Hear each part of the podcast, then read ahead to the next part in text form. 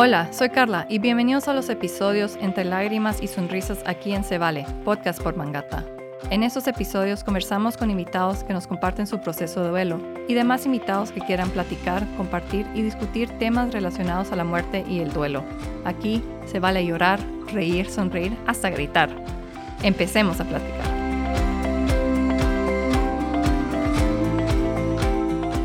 Hola, ¿cómo están todos? Seguimos con la serie de episodios con temática duelo relacionado a bebés, ya sea gestacional, perinatal o infantil. Hoy Shaylee nos va a compartir sobre su trayectoria de muchos duelos fuertes, especialmente el duelo tras la muerte de su hijo Isaac, que murió a las cinco horas de haber nacido.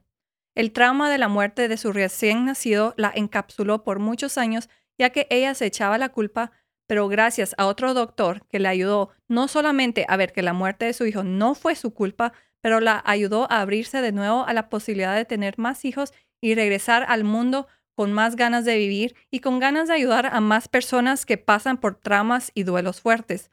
Yo la conocí como Shaylee la tanatóloga en el Insta, así que compartimos ese sentimiento de una disciplina que nos salvó de alguna manera. Empecemos la plática. Hola Shaylee, ¿cómo estás? Hola, estoy muy feliz de estar acá y agradecida por la invitación. No, gracias a ti, eh, no sé si nos puedes compartir un poco de ti. Eh, bueno, actualmente me metí a psicología. Yo creo que por tanto tiempo postorgué todo eso, pero creo que es algo que, que sí me llama muchísimo la atención. Eh, estoy estudiando psicología clínica, estudié tanatología y antes, cuando mi hijo falleció, estaba estudiando ciencias políticas. Tomé otras direcciones, así que no la acabé y no es algo que, que crea yo acabar porque ya no va conmigo. Um, soy mamá, de dos, de Isaac y de Julieta. Y soy, estoy divorciada. Actualmente hace un poquito tiempo me divorcié, pero separada hace tres años ya.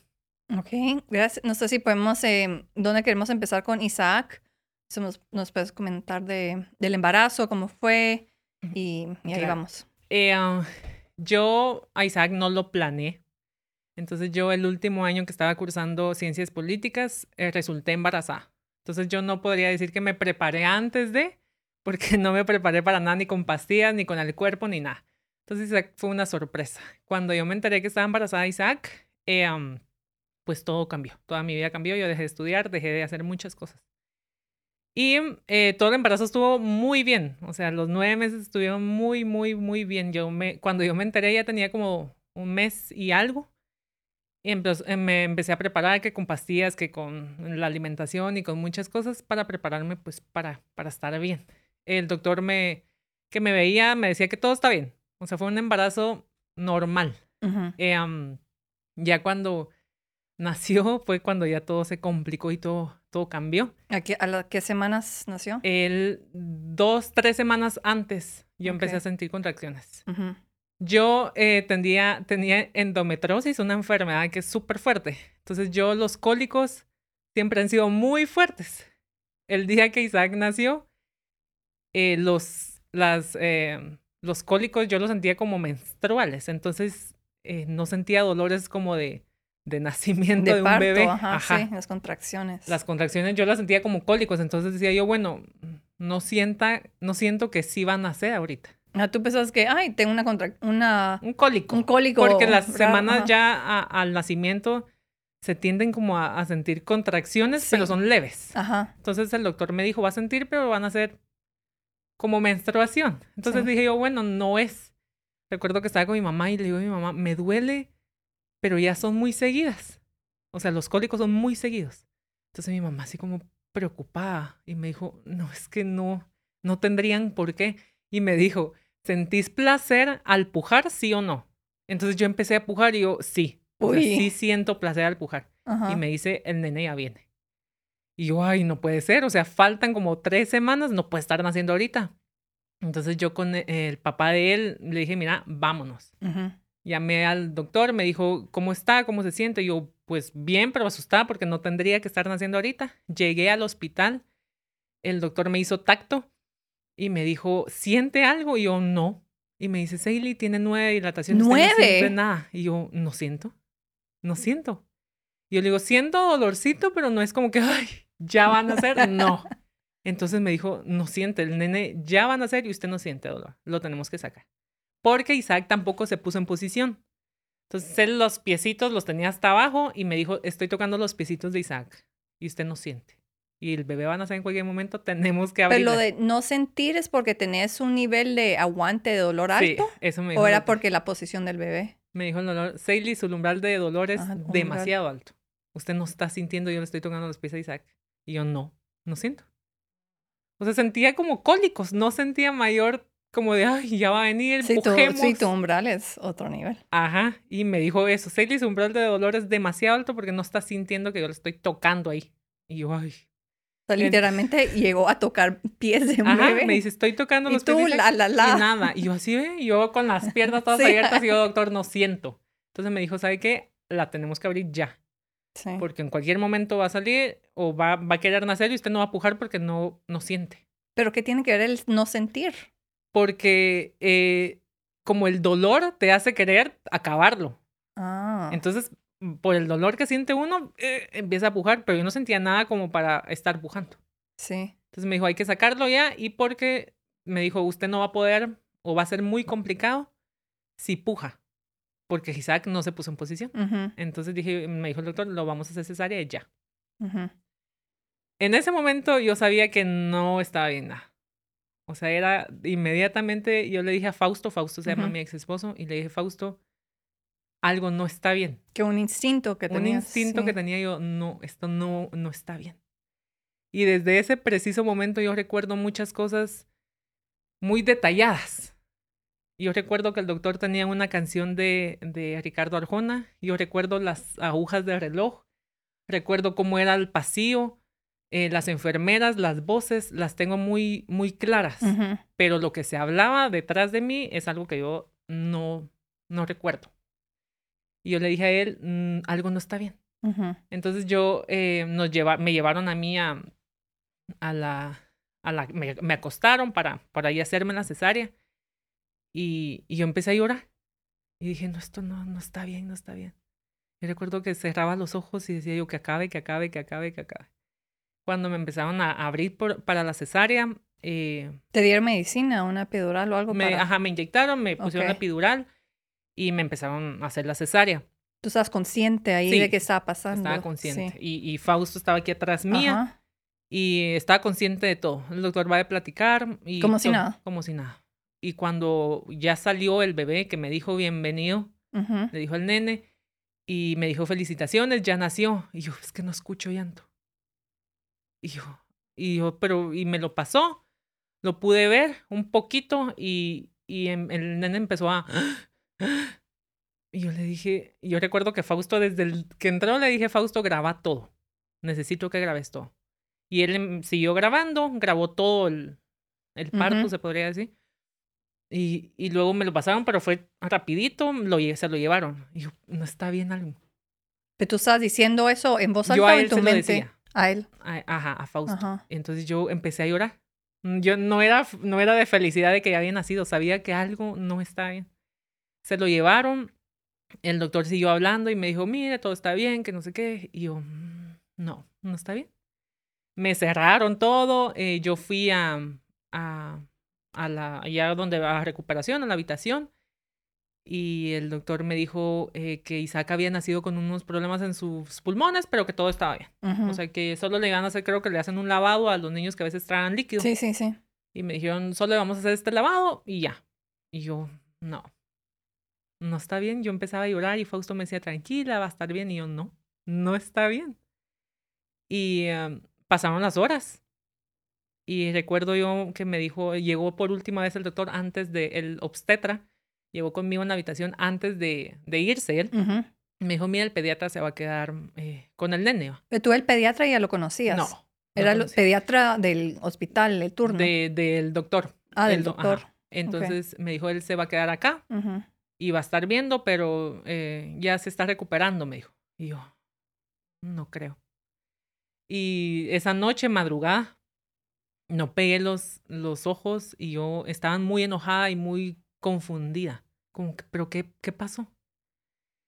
Y cuando el doctor se fue, que me dijo, eh, pero todo va a estar bien. O sea, cuando ya esté bien, le van a venir a avisar. Pero no, te, pero no, te, estaban diciendo qué, qué están haciendo exactamente con el bebé. Nada. y yo, yo podía escuchar el llanto de Isaac. Yo lo escuchaba hasta la habitación y no era llanto de como, de, como un llanto normal, no, era llanto de queja, era llanto de dolor. Y, y yo lloraba mucho. Yo recuerdo que entre mi enojo dije yo, o sea, si se va a morir, o sea, que no esté sufriendo porque lo estoy escuchando sufrir. Y ah, llegó como a las 3 de la mañana, llegó el pediatra, entró a la habitación y yo dije, él falleció. O sea, lo supe instantáneamente y el doctor me dijo, eh, Isaac tuvo muchas complicaciones con sus pulmones y hicimos todo lo posible, pero no, no se pudo. Y yo, yo entré en shock porque cómo era de que hace unas horas estaba bien todo mi embarazo y luego pues ya no. Y me dijo, em, lo hicimos todo, pero pues, pues no. Y te lo digo así porque lo dijo con una frialdad que, que me dolió más que creo que la noticia en sí, o sea, el, con la frialdad que él dijo la noticia. Y solo me le quedé viendo y Fausto estaba ahí sentado, se quedó pues tieso y el doctor dijo, así que mm, eh, no sé si quieren llamar a alguien. Y se fue. ¿Solo? Solo así. Y se fue. Y yo me quedé, y yo le dije a él, llama a mi mamá. Necesito que mi mamá esté aquí ya. Llamó a mi familia, mi familia llegó y los doctores jamás se volvieron a aparecer. Nunca. Las enfermeras llegaron, me dieron comida, me dieron esto, me dieron lo otro y nada. Y solo una vez que fue para despedirse el doctor, el obstetra llegó y me dijo eh, que lo sentía mucho, sentía mucho la pérdida, em, que no sabía qué había pasado, si todo estaba bien, el embarazo había estado bien. Y yo en mi mente, pues sí, ¿qué, fue lo que pasó? Y, em, y quedó así. O sea, de ellos ya no supe nada, solo hasta que me dijo que fue para lo que llegó. Me dijo, dentro de una semana la veo por lo de los puntos. Y luego ya platicamos para ver qué pudo haber pasado. Espérame, solo para regresar, es que sigo en, no en shock, pero en con boca abierta. O sea, el, el pediatra lo hice en la sala de operaciones cuando se llevó al bebé. Después. Cuando me dio la noticia. Ajá. Y después cuando te, no hubo ningún momento. ¿Y entre eso cuántas horas fueron? Él nació a las 11 de la noche. A las 3 de la mañana me dio la noticia que fue el, pediatra que llevó. Y luego ya no. Pero en esas cinco horas, o sea, nada. Nada. Ni las enfermeras, mire, el doctor le manda a informar. Yo solo escuchaba durante esas horas de que estuvo vivo, yo solo escuchaba el llanto. Nadie llegó. Y Fausto logró hacer, o sea, él sí, llegó y me solo no lo dejaban entrar. O sea, no, él sí estuvo un tiempo que fueron son los videos que yo tengo de, de, Isaac cuando está vivo, que sí lo dejaron entrar un momento, pero después le dijeron que se tenía que retirar. Que Isaac mm, estaba con muchos tubos. Ajá. Y le estaban dando oxígeno y todo, pero es, es lo único y luego le dijeron que se tenía que retirar y ya no ya no pudo estar con él ni él ni, ni yo. Y ahí se quedó. Y ahí se quedó. El pediatra ya no lo volví a ver hasta que yo me fui al hospital. Que yo le, ya me alistaron y todo. Yo no tendría que haber salido, pero sí salí, pues porque era tenía que ir al cementerio. Sí. Entonces me, me alistaron, yo me bañé y todo. Y cuando yo iba a salir del hospital, estaba ahí el pediatra. Y yo, pues yo lo, realmente yo no, yo no sentía que algo habían hecho ellos. Sí. es que no, es, no, no puedes pensar eso. Ajá, entonces yo solo lo iba, me iba a despedir de él. Ajá. Yo iba en silla de ruedas, eh, cuando le iba a decir adiós, él automáticamente me vio y se retiró. Entonces, yo con la gente que hablo, luego, qué eh, importante es eh, que los de salud sean humanos al, al ser esto, independientemente si hayan tenido o no la culpa. Eso marcó gran parte de cómo me iba a sentir yo después de, de la muerte. porque inmediatamente después de recibir esas noticias querés el máximo nivel de apoyo, especialmente del que está diciendo las noticias. o sea. Y él se fue. Él solo me vio porque yo ya iba saliendo para los elevadores. Él salió, él me vio obviamente, se salió de donde estaba y se fue. Nunca más lo volví a ver. A él, al obstetra, sí lo seguí viendo. ¿Y el obstetra te decía algo? Eh, sí. Luego, eh, pues yo toda esta semana, yo fui al, al, al cementerio. Eh, llegaron amigos muy cercanos porque yo nunca hablé del embarazo de Isaac. Lo mantuve muy, muy privado. ¿Por qué? Tal vez porque mis papás eh, eran muy de la iglesia. Y el hecho que yo haya quedado embarazada fuera del matrimonio mm, era muy... Sí, sí, sí. Entonces yo no hablaba mucho de ellos, de eso, no porque me diera vergüenza, sino porque digo, ay, la gente le va a hablar a mis papás. No, para proteger a tus papás de la controversia, entre comillas, sí. Entonces no, no, lo, no lo publiqué mucho. Sí. Cuando él falleció, menos. O sea, yo no hablé con nadie. Solo llegaron mis amigas de la U y nadie más. Eh, o sea, en el cementerio estaban mis tíos, que eran dos, eh, amigos de Fausto, eh, sus hermanos y mi familia.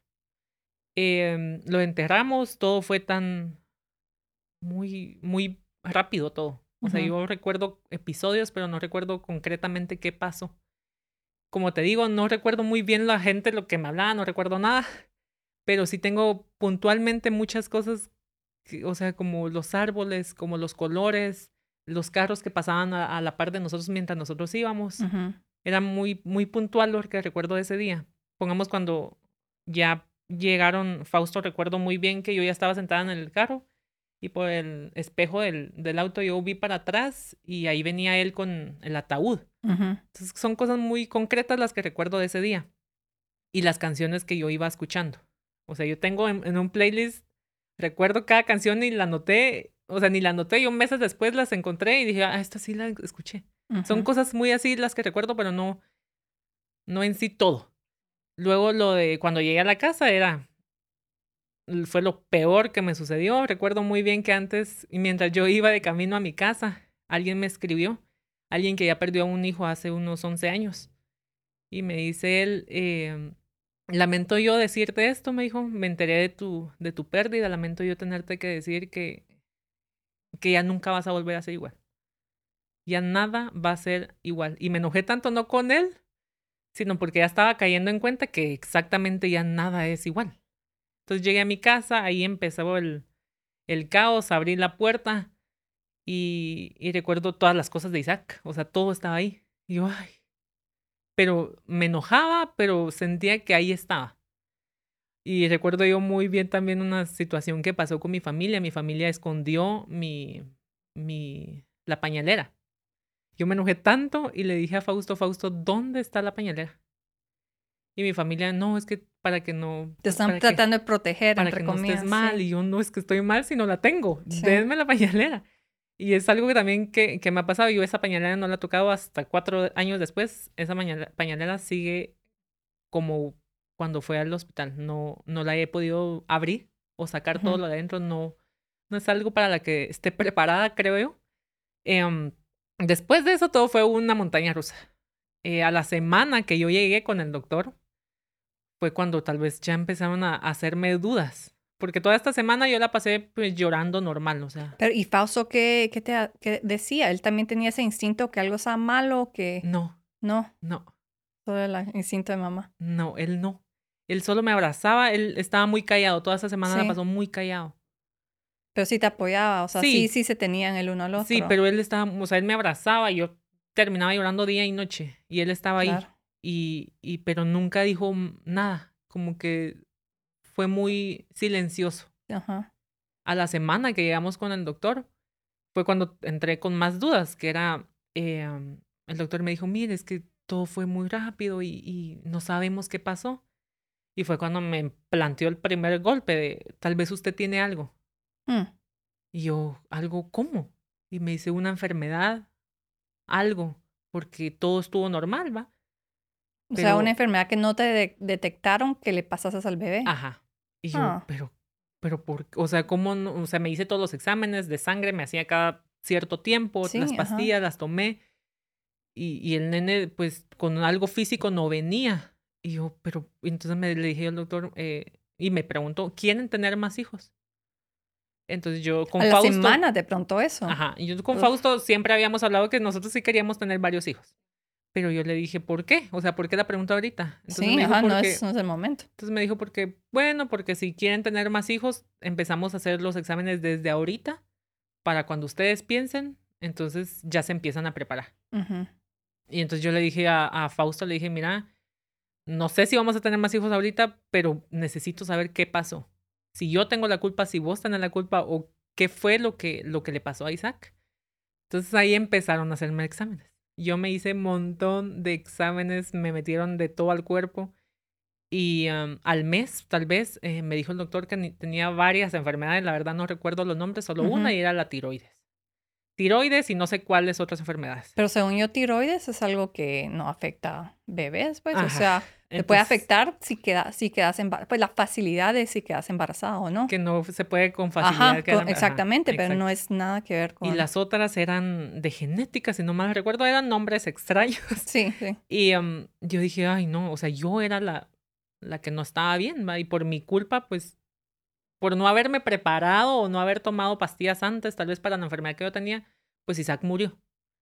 Y yo, y, era una, tal vez una culpabilidad que me agarró de, o sea, por no haberme preparado, Isaac no está. Y el doctor me empezó a dar medicamentos, yo empezaba a tomar medicamentos porque dije yo, voy a preparar mi cuerpo por si en algún momento eh, quiero quedar embarazada, pues ya estoy estable. Sí. Y empecé a tomar y a tomar y me dijo, si ustedes quieren tener hijos, eh, al año pueden tener hijos. Entonces todo este año pasó. Eh, yo estaba, pero no estaba. O sea, yo eran momentos, todo este año fue muy, muy confuso. La culpa era algo que me, me perseguía mucho. Y decía yo, si quiero tener hijos, mejor no, porque pues tal vez puede morir. Y, y sabiendo yo que, que tengo un porcentaje muy alto de que mi hijo vuelva a morir, no estoy para tener hijos. Al año, recuerdo yo que decidimos con Fausto, mira, pues tengamos otro hijo. Y le dije yo, sí, pero quiero tener otras. Volvimos con ese obstetra al año y em, le dije yo a él, al salir de ahí, le dije yo, quiero buscar a alguien más. Solo para tener otras opiniones. Sí. Entonces, lo primero que fue, hice al, al llegar a casa fue buscar en Google eh, especial, mejor especialista en problemas para quedar embarazada de Guatemala. El primero que me apareció fue el doctor Giovanni Benini. Y em, dije yo, bueno, voy con él. Em, recuerdo que llevé todos los exámenes de, del que me había hecho durante todo este año. Él me dijo, mire, ¿qué pasó? Cuénteme. Entonces le empecé a contar yo todo. Y él se me quedó viendo. Algo que no había yo hecho hasta ese año era ver el video del nacimiento de Isaac. Yo no había podido verlo. Y me dijo, ¿y usted vio cuando él nació? O sea, tienen grabaciones. Y yo, sí, pero no he podido verlo.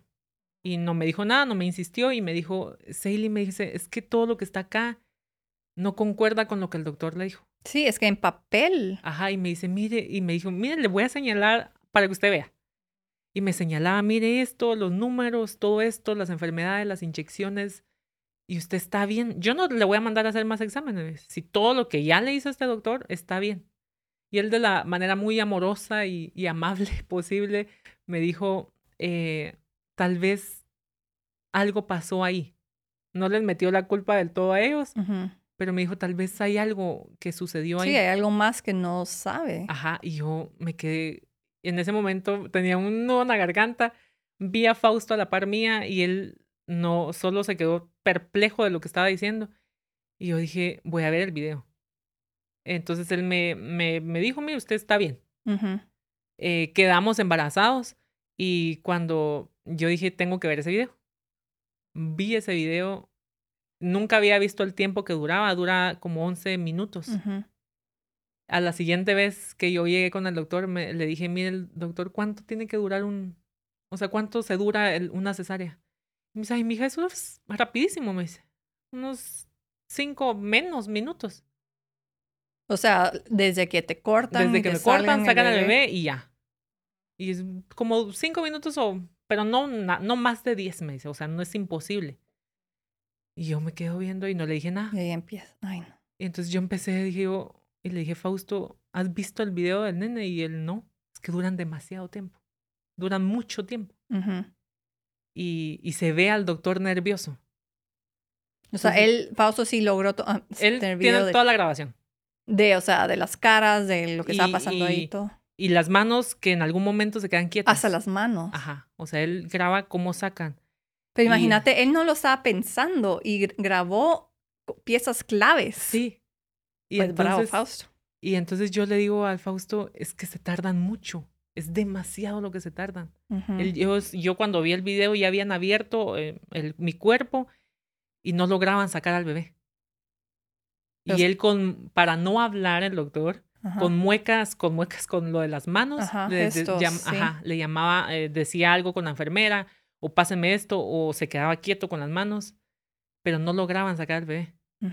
Y al momento de ya haber rajado, el nene ya estaba tragando líquido. líquido. Y no pudieron sacar ese líquido. Porque fue lo que le, ellos dijeron de que tenía complicaciones en los pulmones, pero él ya había, lo que pensamos nosotros obviamente con el doctor, es de que él ya había eh, tragado mucho líquido. Antes que te abrieran. Ajá. Y cuando ya me abrieron, automáticamente el nene ya tenía que estar respirando y respiraba adentro, porque no lo habían podido sacar. Y el nene ya no, o sea, estaba ahogando. Él murió por Literal, asfixia.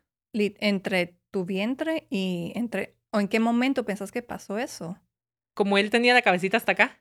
Sí, estaba arriba, ajá. Ellos sacaron los pies y se ve. Igual en la cesárea sacaron primero los pies en vez de la cabeza. Exacto. no, pero el bebé se saca, o sea, casi que lo jalan del cuello, he visto. Y me dice el doctor, me dijo el doctor Benini, eh, cuando el nene está, no está en posición es un nacimiento muy complicado. Sí. Pero se puede. O sea, claro. ¿cuántos niños no han salido, no han... No pues si en Guatemala, país casi número uno de cesáreas, ¿usted cree que todos los bebés salen así re bien?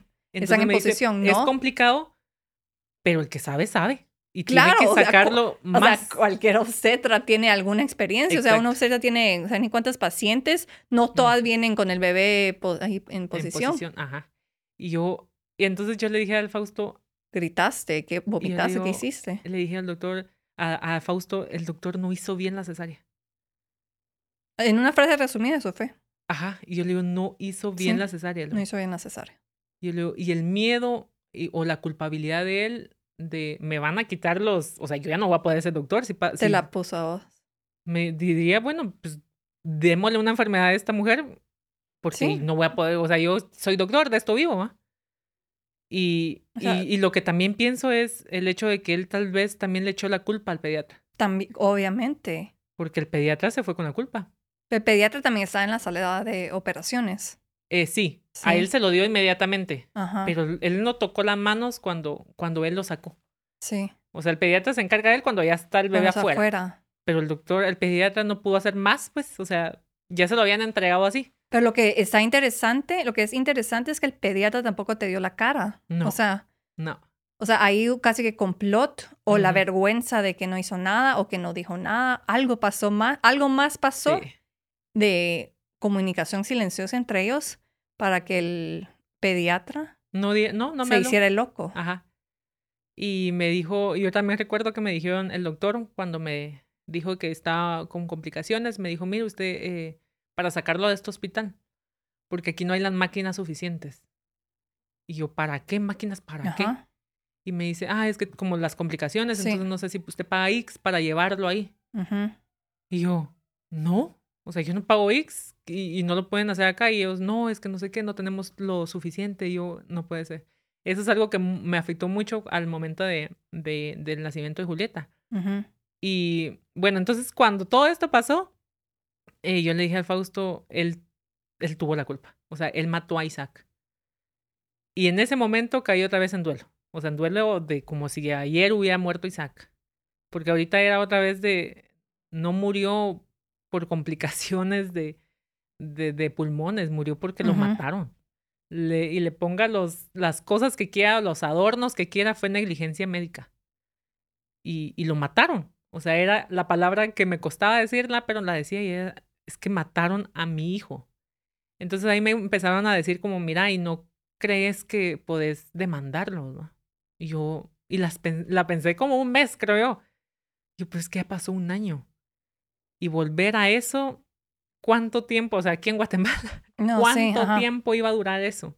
¿Con qué pruebas? El, el cuerpo de Isaac ya tenía un, un, año de haber muerto. Pero el video. Y el, ajá, y luego decía yo el video. Testigos. Y yo, decía, pero es que el video, decía yo, o sea, es, es exponerlo, sentía yo exponer a Isaac de una forma que no quería yo.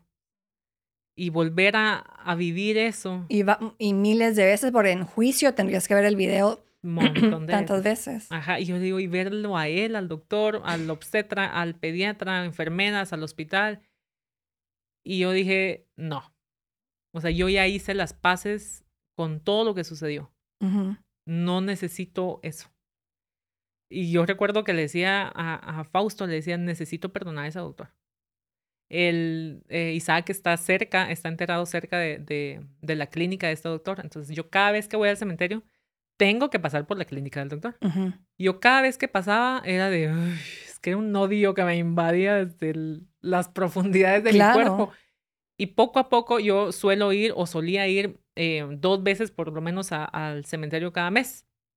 Y em, cada vez que iba, pasaba ahí era como una puñalada así al corazón.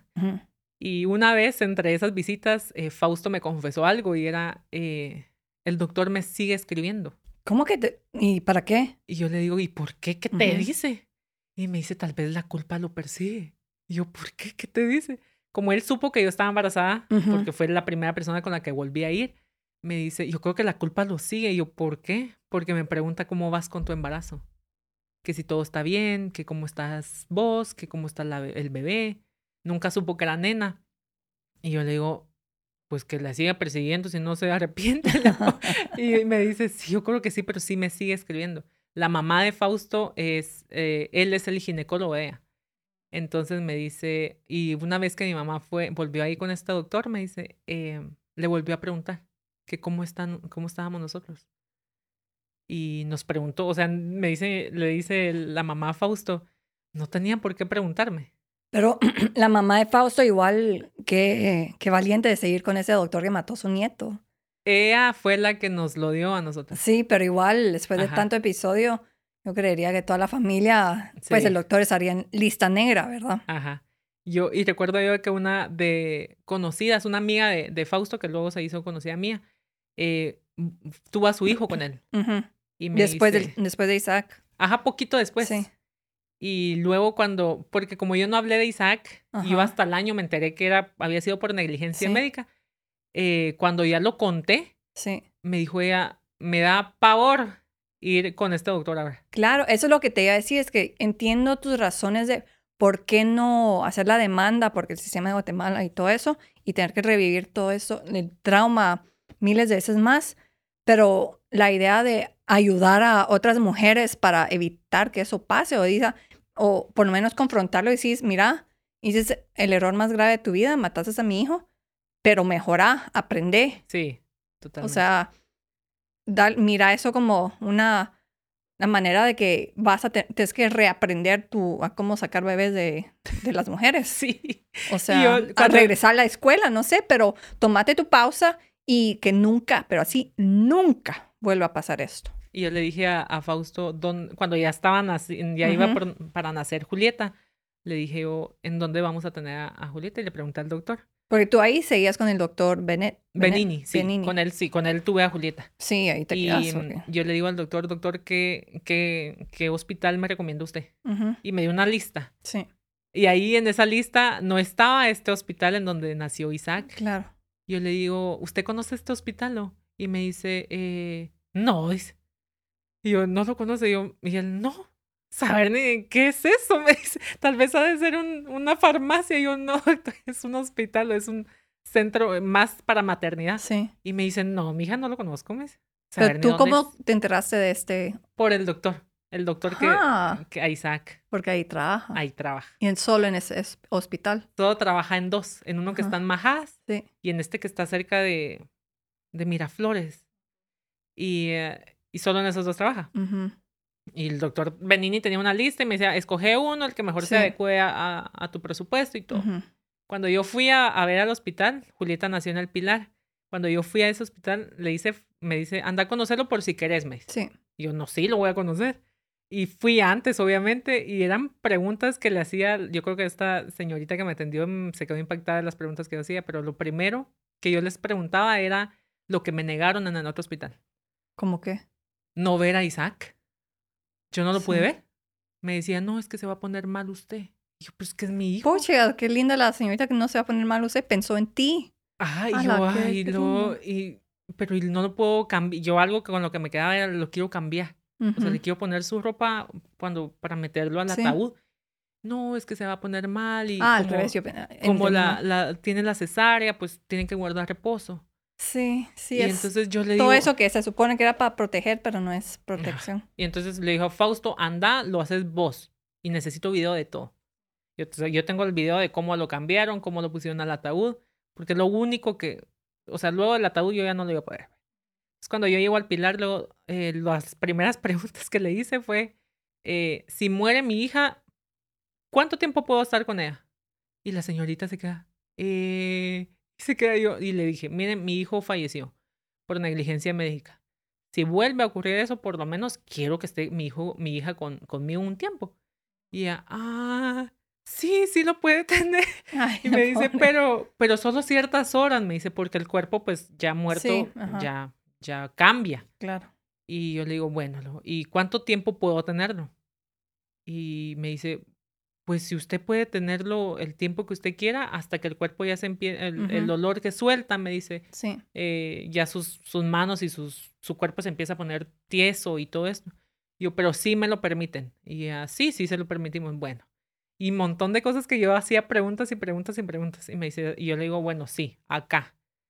Y yo le di, la otra pregunta fue, ¿tienen las máquinas que necesita mi hija si algo sucede? Y ella, ¿qué máquinas? Me dice. Y yo, cualquier máquina que puedan tener en cualquier hospital público, la tienen acá. Y así no, o sea, de ser necesario, el traslado solo sería porque, pues obviamente el costo va a subir mucho. Y si usted ya no lo puede pagar, se hace el, el cambio de hospital, pero de lo contrario aquí se tiene todo.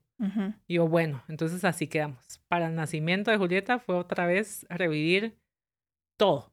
Todo el trauma. Todo. Primero, fue lo mismo de contracciones y todo, sí. Primero porque empecé a tener contracciones. Unas semanas antes. El mismo, yo empecé a tener contracciones un 19, eh, ya la cesárea la teníamos programada para el 20. Y empecé a tener contracciones. Y yo dije, va a morir, va a morir, va a morir. Y cuando llegamos al hospital, yo estaba con una ansiedad que ya, sáquenla, necesito que salga ya. Julieta sí se puso en posición, pero era una niña muy grande. Entonces, cuando ya estábamos en la cesárea, el doctor antes de, de abrirme me presentó, habían más eh, personal del que debería de haber en, caso, en un nacimiento normal. Me dijo, mire, este doctor es el pediatra, era el especialista en, en problemas respiratorios para bebés. Está el otro y me presentó, habían tres doctores adicional al pediatra que la iba a recibir, eh, los anestesiólogos, las enfermeras y todo. Y me dijo, si algo llega a pasar, tenemos todo lo necesario pero necesito también que sepa, dice que no le vamos a pasar a Julieta de una vez. Automáticamente ella nace, la vamos a llevar a, hacer exámenes de revisión solo para descartar que sí, eh, que pues había nacido con problemas respiratorios Isaac. Y que ella posiblemente tenga algo que usted tal vez tenía, dice, pero solo para descartarlo. Eh, cuando Julieta nació no lloró. Me abrieron, me dijo, eh, pues felicitaciones, Julieta ya nació.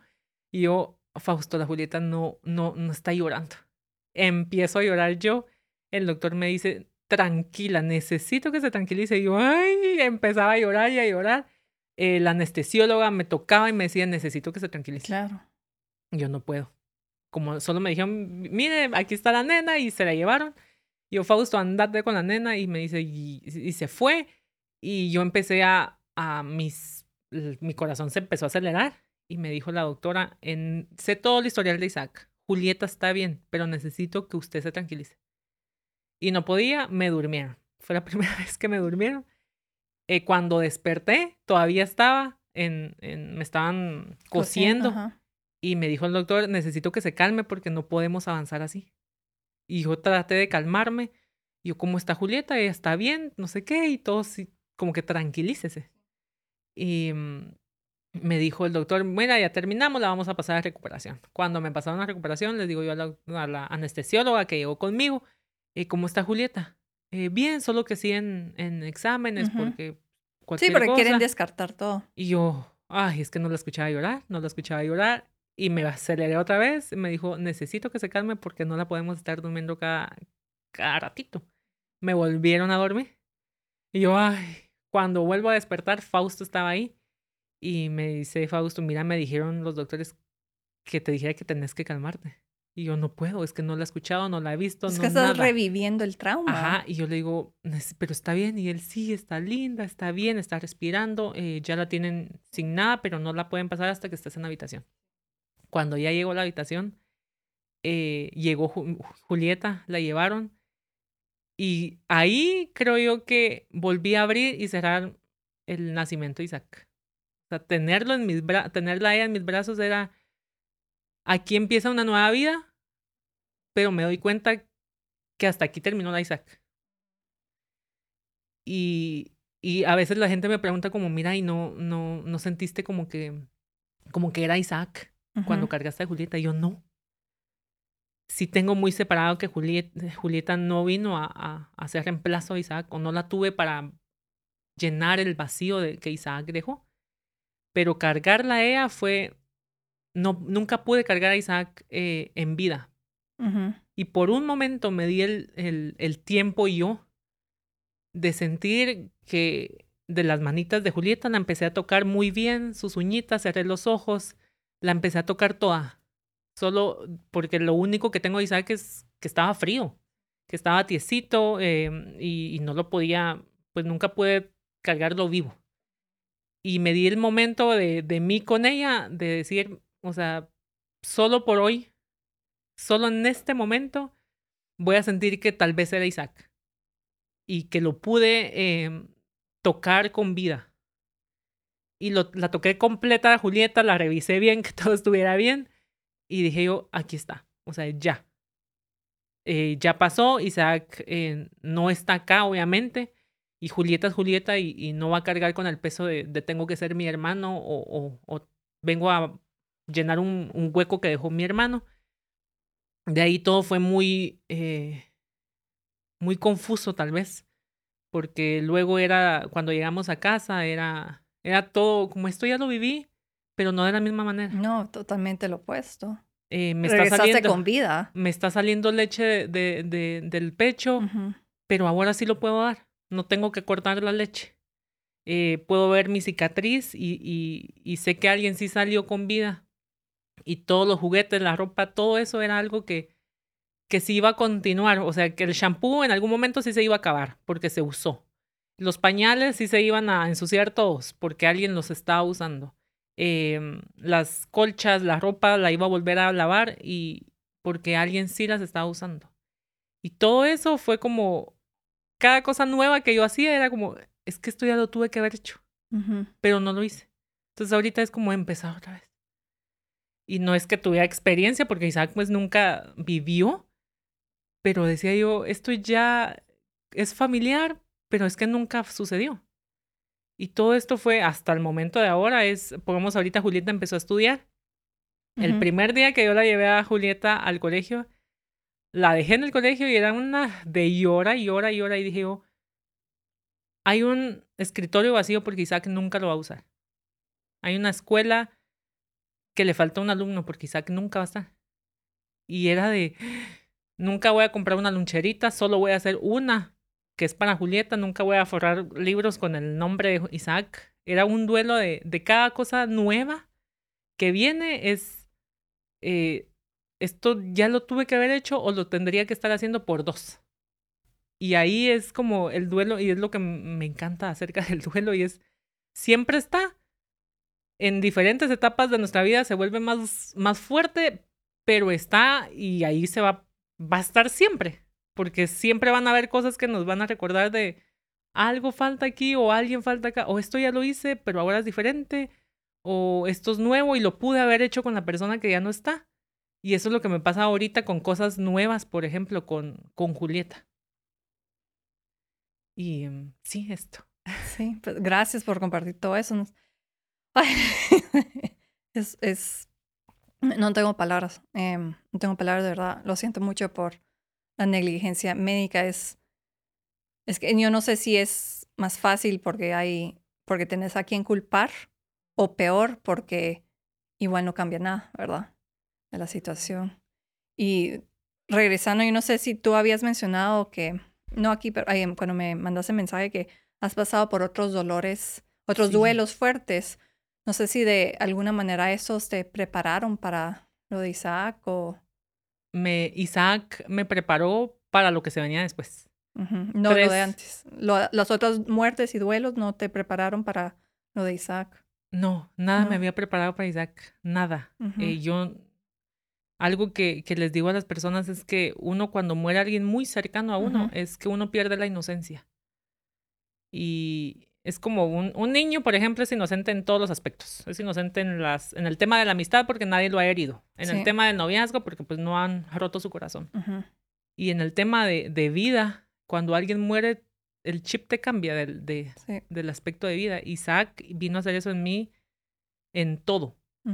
Tres meses cuando, tres meses después de que Julieta había nacido, eh, yo me separé.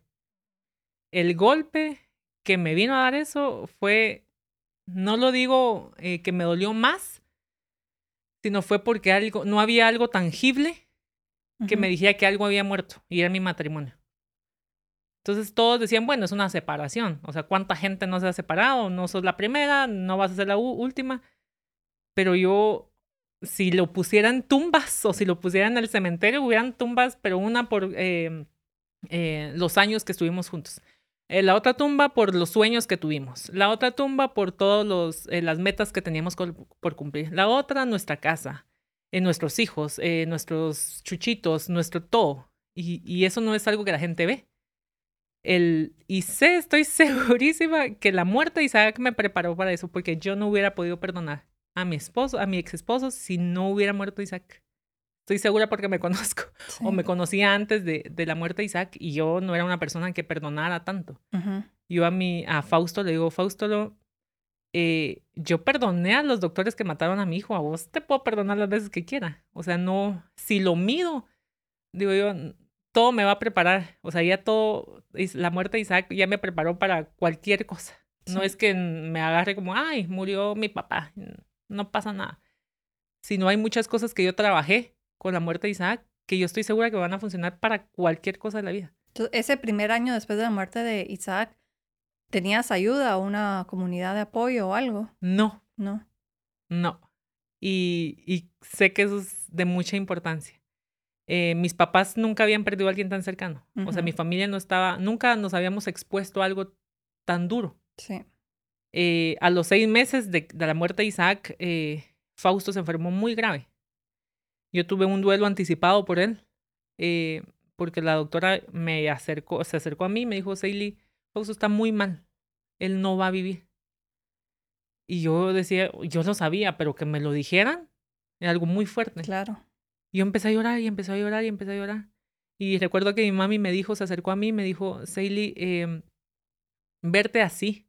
O sea, es un golpe tras otro. Hace seis meses murió Isaac, ahorita Fausto pues puede morirse en cualquier momento. Y verte así es, es doloroso, pero me estás enseñando más acerca del dolor y acerca de cómo cuidarte. Los primeros meses mi familia estaba como, ¿qué hacemos? O sea, nunca, nunca habíamos pasado por esto. Eh, todo esto nos preparó a todos. Eh, un tiempo después muere la, mi sobrina, Amelia, y ahí había una red de apoyo muy buena. Con mi familia ya sabíamos qué hacer, cómo hacerlo, qué decir, qué no decir. Sí. Y, y, mi hermana la pasó muy bien. O sea, ella siempre dice, eh, los amigos y mi familia me sostuvieron durante ese, durante ese tiempo. Y yo digo, sí, o sea, la red de apoyo que tenés establece muy bien cómo va a ser tu duelo. Y no quiere decir que ellos van a, a, soportar el dolor por uno, pero, pero uno sabe que no está solo. Que perdió algo, pero alguien o algo, pero ahí va a estar toda una familia, amigos, que van a estar como, mira, no estás sola. Puedes llorar, puedes hacer todo, pero recordar que no lo estás, no estás sola. Sí. Y la red de apoyo estoy demasiado, eh, totalmente sé que, que eso es de mucha ayuda para la pérdida de algo de alguien. ¿Y cómo te cruzaste con la tanatología? En enojo. Yo creo que yo le digo a, mis amigas y a mi familia, ¿han escuchado esto que los celulares escuchan todo? Pues yo creo que esa vez escucharon lo que yo en enojo decía. Yo sí decía, eh, si le dije a Dios, Dios, si yo estoy viva, o sea, porque pues no, no pienso matarme, pero si sigo viva es, o sea, es por algo. Y necesito saber qué y, el, y, y, me enojé mucho. Yo tenía una rabia de cuando ya me enteré que era, había sido por negligencia. me enojé mucho y dije, oh, o sea, ¿qué, ¿qué, es esto? Porque también reviví un duelo que no sabía que había sido duelo con la muerte de un tío. Fue hace muchísimos años. Pero sentía yo que volvía a, a, revivir esos sentimientos que no nunca los había, ah, los había vivido. Y um, dije yo, la psicología, porque me decían, anda con el psicólogo. Sí. Y yo digo, sí, ayuda mm". profesional, sí. Yo digo, la psicología no creo que me ayude. Los psicólogos, no es que, obviamente yo estoy estudiando psicología. yo digo, pero no creo que ellos, eh, ellos van a querer que yo esté bien. O sea, un psicólogo va a tratar que uno esté bien. Pero no me van a enseñar el, el, el cómo hacer de la muerte un amigo. O sea, cómo el ver a la muerte de una manera amigable, de una manera natural, porque es lo que es. Y un psicólogo va a tratar de, o sea, estás bien, tenés que estar bien. Y no es que esté mal, solo que en ese momento de duelo yo no buscaba estar bien, necesitaba respuestas. Claro. Y mi celular escuchó lo que yo decía en gritos y me apareció un anuncio de una frase. Y yo dije, porque hablaba del duelo, no recuerdo bien, pero era una frase de Elizabeth. Y entonces yo dije, ay, pues empecé a buscarla. Yo dije, ¿quién es esta tal Elizabeth? La Julia y entonces la empecé a buscar y yo dije, o sea, sí existe algo solo para esto. Empecé a buscar de todo, de todo. El celular escucha y aleatoriamente va eligiendo qué me gusta en ese momento. Y me salió la Asociación de Tanatología Guatemalteca. Y yo dije, ah, se estudia para esto. Entonces yo dije, voy a estudiar esto. Eh, nunca lo pensé para alguien más. O sea, no era que yo dijera, bueno, pues para ayudar a alguien más. Lo primero que lo, lo primero que pensé yo en ese momento fue para mí. Necesito encontrar cosas para mí. Y, y todos estos años, lo, cuando estudié, em, encontré muchas respuestas. O sea, como que cerré muchas cosas que yo todavía, sin siquiera saberlo, tenía muchas cosas abiertas. Y mientras iba haciendo eso, decía yo, bueno, hasta el año pasado que hubo una, eh, unos eh, de la Asociación Guatemalteca de Tanatólogos hicieron unos talleres para tanatólogos. Y hasta ahí cerré una cosa que yo ni sabía que tenía abierta y era eh, lo de las cosas funerarias. Sí. ahí nos enseñaban lo de cómo, lo que hacen después, que el maquillaje, que, qué líquidos les ponen a las personas muertas. Yo no sabía que tenía que saber eso hasta ese momento. Porque el Señor me dijo, eh, bueno, es que esto se hace con niños. Y yo, ¿qué? ¿Qué se mm. hace con niños? Y le dije que me explicara paso por paso qué era lo que le hacían a un niño muerto. Sí. Y yo después de eso recuerdo que me subí al carro y empecé a llorar. Yo no sabía que tenía eso de, de dudas, como que cerrar de qué fue lo que sucedió después de, con, con Isaac hasta ese momento. Porque yo lo vi diferente cuando estaba en el hospital a cuando estaba en el, eh, en el cementerio. Sí. Yo le dije a Fausto en el cementerio, Fausto, poneme el ataúd en las piernas. Sí. Abrí el ataúd y yo vi diferente a Isaac. Claro, es que sí, el líquido y el maquillaje y todo los dije, ¿Qué le hicieron? Pero hasta ahí quedó. Hasta el año pasado, que fue esto que, que te cuento, y dije yo, yo no sabía que tenía esas dudas en, en mi corazón, y hasta ese momento las resolvió este señor de la funeraria.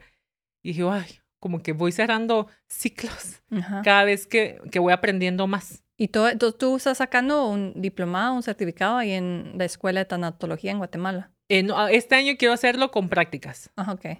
Eh, los, el año antepasado, sí, antepasado, pues que estudié en el ICF, que es eh, hablado por la Galileo, tanatología, y este año lo quiero hacer con prácticas en la guatemalteca. Sí.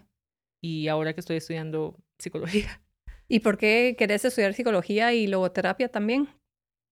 siento, como te digo, siento que eso me da, no es que no lo quiera hacer para servir a los demás, pero cada vez que voy aprendiendo ciertas cosas, voy descubriendo más cosas de mí en las que todavía no he sanado. Y no me doy cuenta hasta que empiezo a estudiar eso. Vamos ahorita.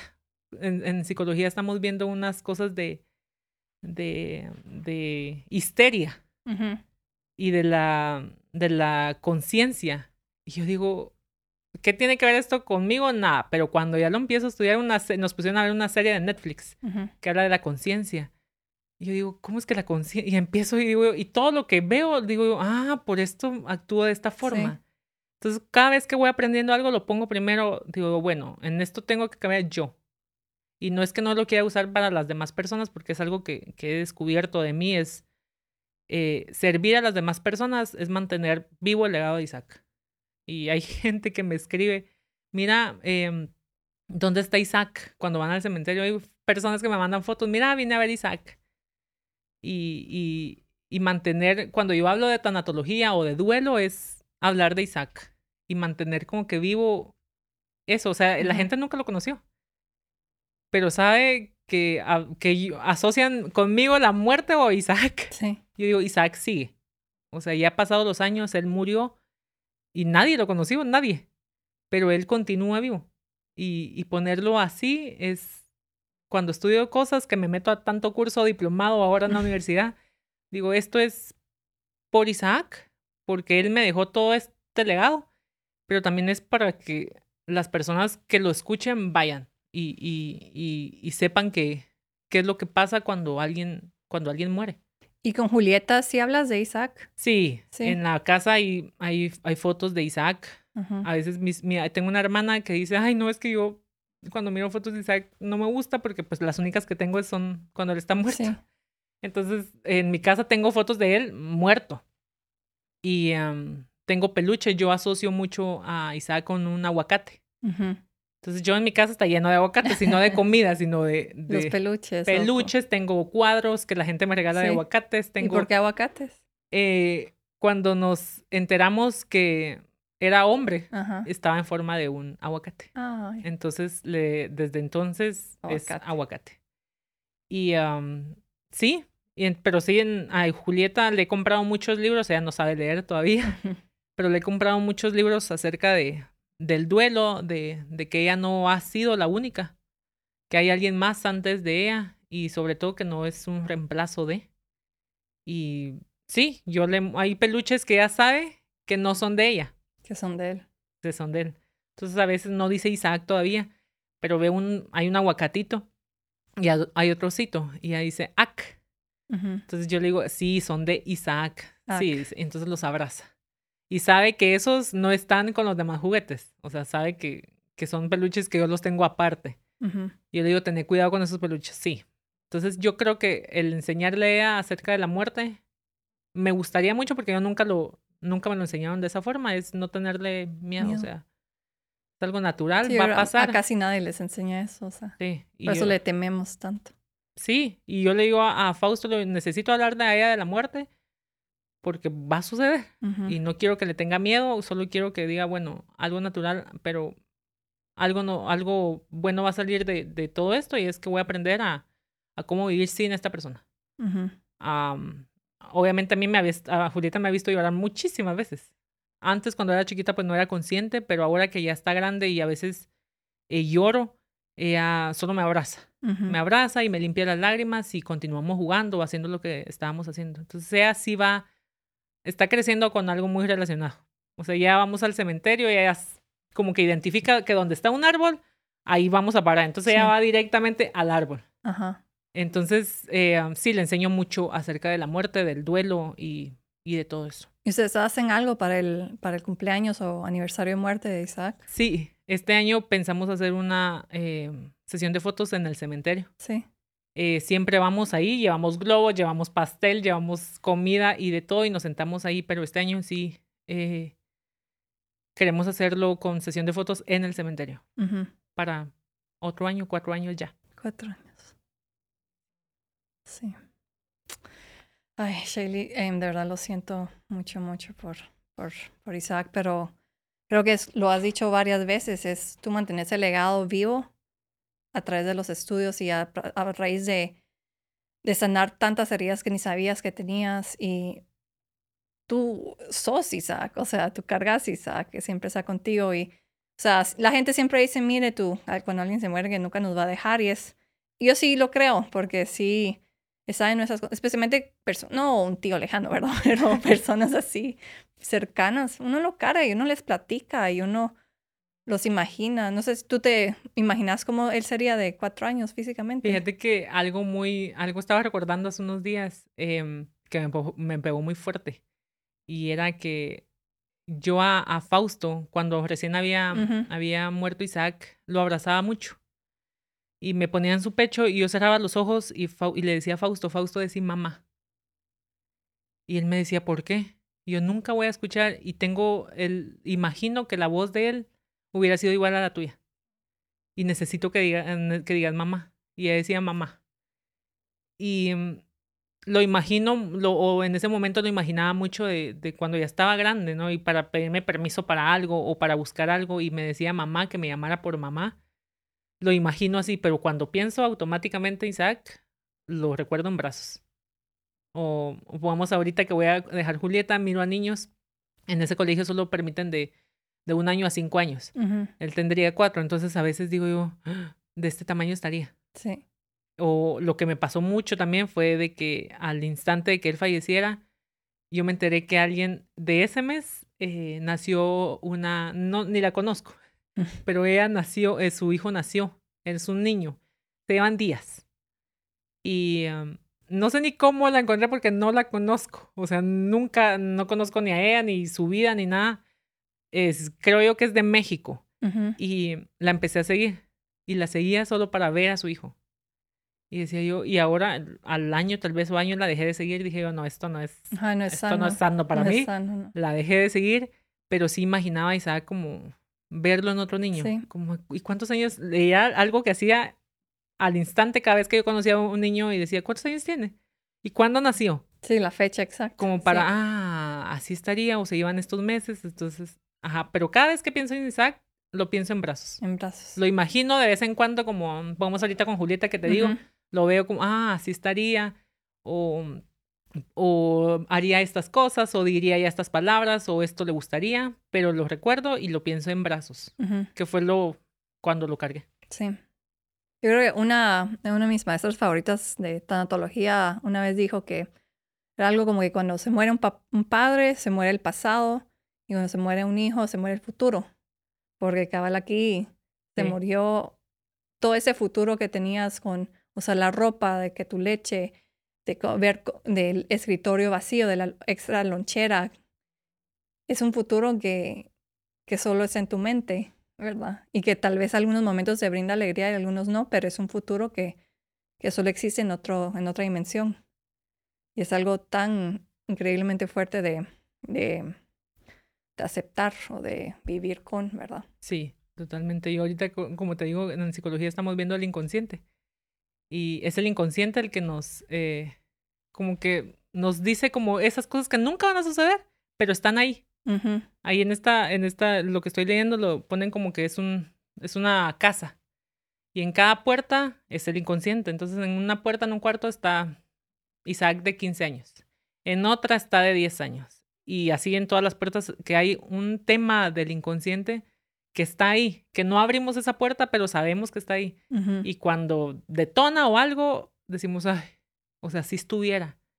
Y es una cosa que nunca va a pasar, pero que en, increíblemente nosotros sentimos que sí va a pasar. O sea, que sí pasó y que o nos sí da va a pasar. Paz, y que nos da paz. O sea, a mí también las tortugas, yo sí me imagino a mis papás. O sea, de, vez en cuando es como que yo no los voy a ver de viejitos y todo eso, pero de repente es como que ¡Ah! ese señor se parece a mi papá y, ahí me, y me le quedo viendo y solo, y ahí va mi mente, el inconsciente y todo eso, y, y me da un poco de alegría y un montón de tristeza también, pero un poquito de alegría y calma, como que, ay, por un, una fracción de segundo pensé que era mi papá y que estaba vivo y que era la edad que tenía que tener en ese tiempo y no sé, pero... Sí, no, no, no nunca lo vamos a vivir. No. Pero nuestra mente es tan realista que la, la pinta tanto. Ajá, y esos, esos trucos mágicos que nos hace. Totalmente, sí.